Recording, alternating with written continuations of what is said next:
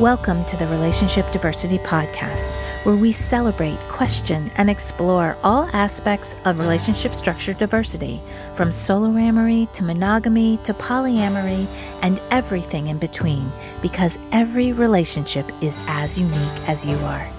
We'll bust through societal programming to break open and dissect everything we thought we knew about relationships, to ask the challenging but transformational questions Who am I? And what do I really want in my relationships?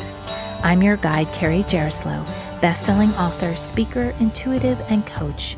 Join me as we reimagine all that our most intimate relationships can become.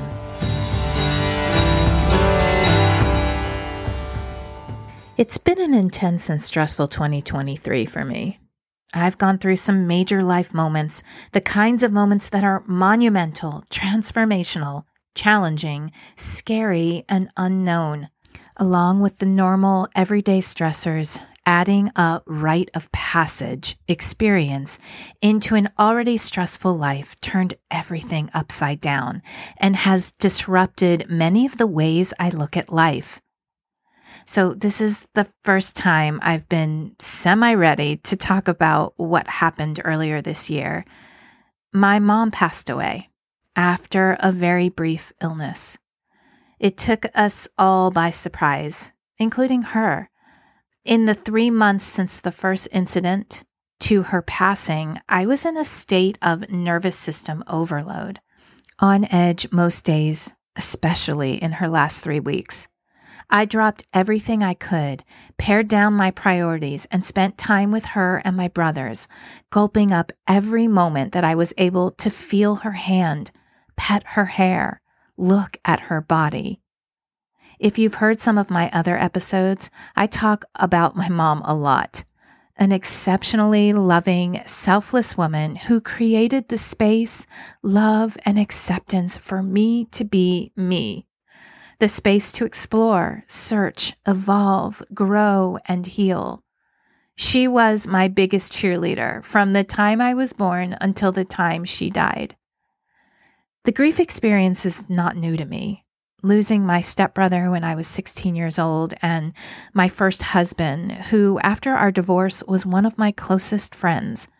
Both experiences shaped me in beautiful ways and in wounded ways that I continue to heal.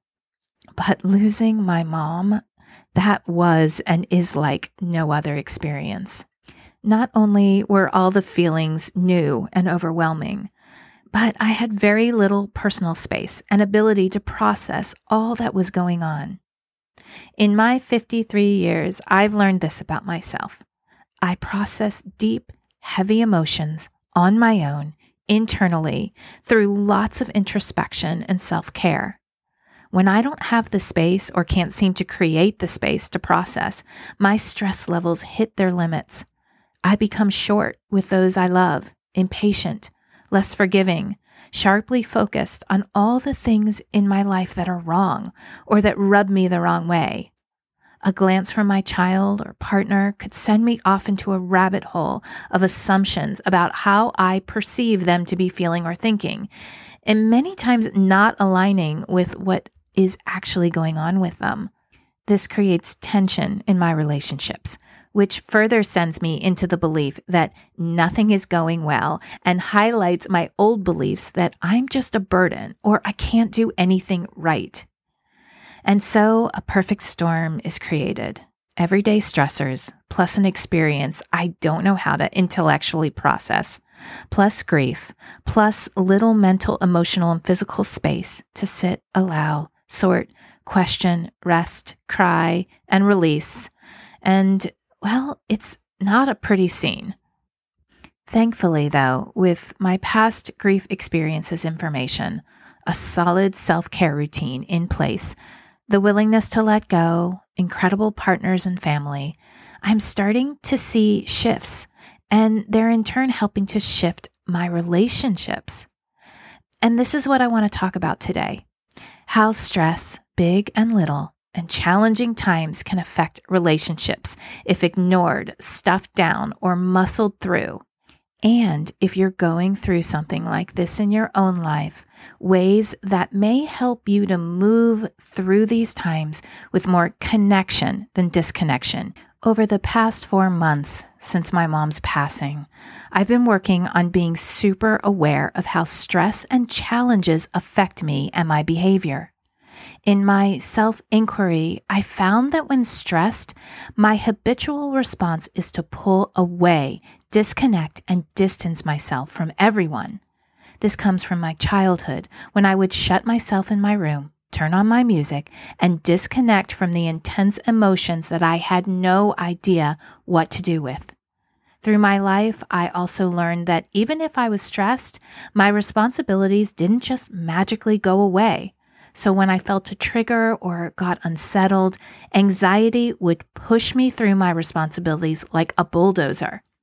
With my most recent experience, I felt that I just had to force everything to get done, get the kids settled and quickly to bed so I could have some golden alone moments to just breathe.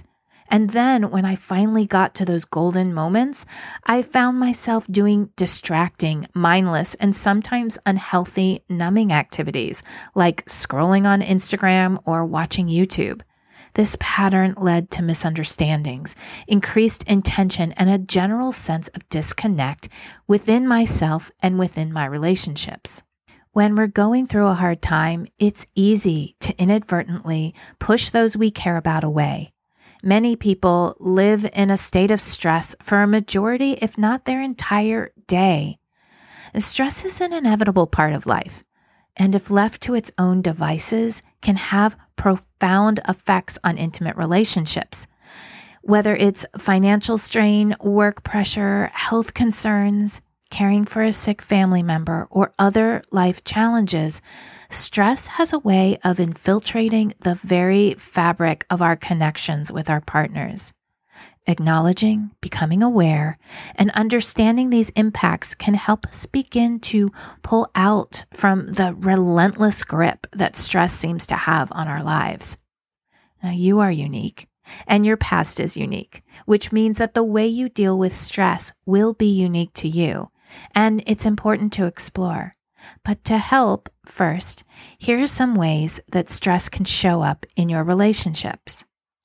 The first is in a communication breakdown.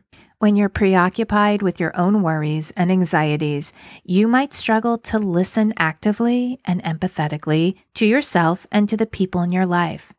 This breakdown can lead to misunderstandings, misinterpretations, and ultimately increased conflict. Another is emotional distancing. Under stress, you might withdraw emotionally from your partners. This can create a sense of isolation and disconnection, breaking down the emotional intimacy that's so important for a healthy relationship. Another is reduced quality time. Stress often leads to busy schedules and a lack of quality time spent together. You and your partner may find yourself consumed by work, responsibilities, or other stressors, leaving less time for bonding, relaxation, and shared experiences. You may have challenges with physical intimacy. Stress definitely affects physical intimacy, leading to decreased desire and sexual satisfaction. The physiological response alone to stress, like increased cortisol levels, can impact hormone balance and decrease libido. Conflicts and arguments are more frequent. High levels of stress can intensify existing conflicts and trigger new ones. The heightened emotional state that stress induces might make you more reactive and less patient. It does for me, leading to more arguments and disagreements negative coping mechanisms. When stressed, do you turn to unhealthy coping mechanisms such as overeating, substance abuse, or emotional withdrawal? Or, like in my case, mindlessly numbing out with activities that don't make me feel good. And I just want to say here that I do believe that there's a place for some numbing out. And it's important to be aware when those activities get out of balance, creating additional stressors and keeping you from processing your experience, your stress, and your challenges.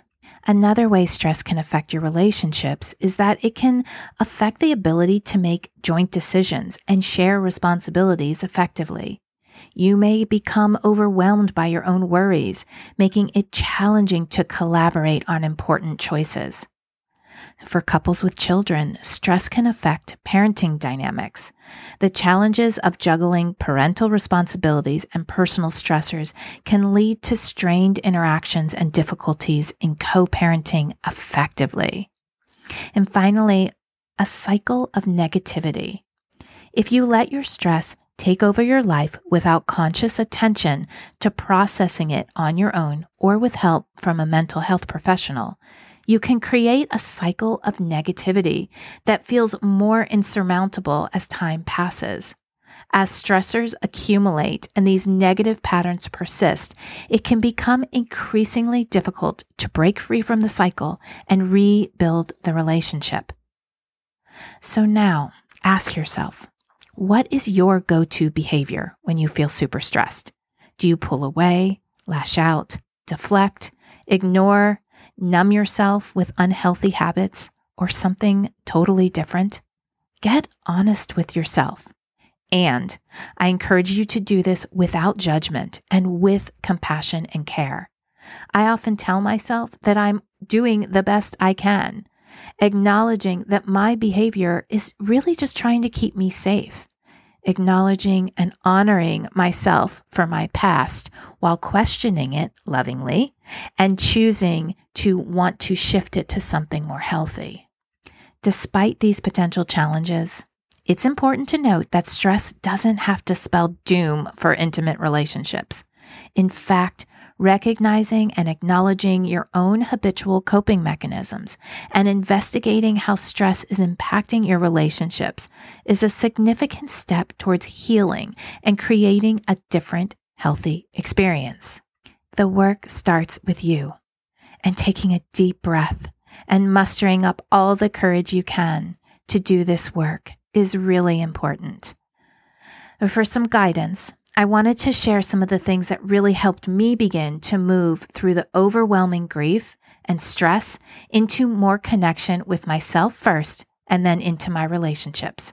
First, I acknowledged my grief. I acknowledged that there was going to be a process. I acknowledged that this was a new experience for me, and I allowed myself to sit in the unknown of how I would move through the emotion. I'm still doing this. I showed myself compassion acknowledging that it's okay to have difficult times, that my emotions were valid, understandable, and okay. I looked at what was on my plate, the responsibilities that I had, and asked myself the really important question what would happen if I let this responsibility go for the time being? I looked at what my overall vision and goals were and allowed myself the space to trust that if I pulled back to give myself healing and processing time, that they wouldn't disappear. I also allowed the space for me to let them transform into new visions and goals. After looking at both my responsibilities and my vision, I came up with a very dialed down list of my absolute priorities. For me, this was my relationships, my children, this podcast, some other basic responsibilities with my other business, and that's it. This released so much pressure from my everyday life, which created more space for me to be quiet and reflect. I doubled down on my self care. I spent more time on my yoga mat, more time in meditation, and many times in what I call sleep meditation, where I put on a meditation and fall asleep and I allowed myself time to stay in bed and rest. When new opportunities or requests came my way, I ran it through the filter of does this bring me pleasure and joy? And the question of how much time will this actually take out of my life? It would have been very easy to fill up my schedule, even with things that excited me or were joyful. I became very discerning about my yes. I identified and acknowledged my coping mechanisms, my go to behaviors with stress. For me, mostly disconnection. And this is important, I chose differently. Not all the time, but when I did, it always helped me. And as I practiced this experience of choosing connection and communication over disconnection and distancing, I found that I wanted to do it more and it got easier. Part of this involves communicating what's going on with me, actually saying that I'm having a hard day instead of withholding and confusing my loved ones with my distant energy. Many times it had nothing to do with them and everything to do with me, but they wouldn't know that unless I told them. I'm showing myself patience and empathy, understanding that processing grief is not an overnight process. I give myself the space to just be, be where I'm at, show myself love and compassion and acceptance for where I am, and not forcing myself to be anywhere other than in this moment with the emotions I'm feeling. I'm embracing gratitude for the moments that I feel good. They may be fleeting, but when I feel good and grateful, I want to sit in those moments as well. And finally, I'm reaching out to my support system when I need it. I am incredibly grateful to have an amazing husband, a loving partner, three awesome brothers, two caring children, countless friends, and even acquaintances who have offered their ear to listen and shoulder to cry on. If you don't have someone like that in your life, reaching out to a mental health professional can be so helpful. Just expressing yourself and having someone tell you that it's okay to feel your feelings can make a world of difference. Through all those steps, I found that my relationships are getting more connective, more loving, more fulfilling, more nourishing, and more heart opening than ever. Life's challenges do not define us. Rather, it's our response to them that shapes our relationships and our path towards healing. And that healing helps us to evolve and step into more of our authentic selves. Stay curious. Thanks so much for listening to the Relationship Diversity Podcast. Want to learn more about relationship diversity? I've got a free guide I'd love to send you. Go to www.relationshipdiversitypodcast.com to get yours sent right to you. If you liked what you heard, please subscribe to the podcast. You being here and participating in the conversation about relationship diversity is what helps us create a space of inclusivity and acceptance together. The more comfortable and normal it is to acknowledge the vast and varied relating we all do, the faster we'll shift to a paradigm of conscious, intentional, and diverse relationships. New episodes are released every Thursday. Stay connected with me through my website, carriejaroslaw.com, Instagram, or TikTok. Stay curious. Every relationship is as unique as you are.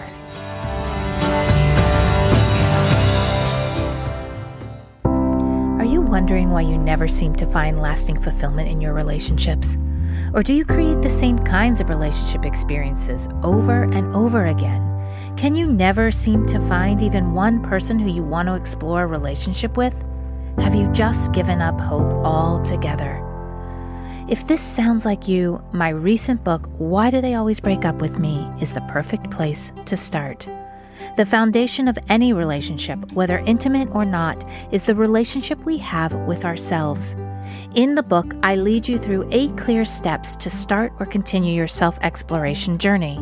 You'll learn about the importance of self acceptance, gratitude, belief shifting, and forgiveness, and given exercises to experience these life changing concepts. This is the process I use to shift my relationships from continual heartbreak to what they are now fulfilling, soul nourishing, compassionate, and loving. It is possible for you. This book can set you on a path to get there. Currently available through Amazon or through the link in the show notes.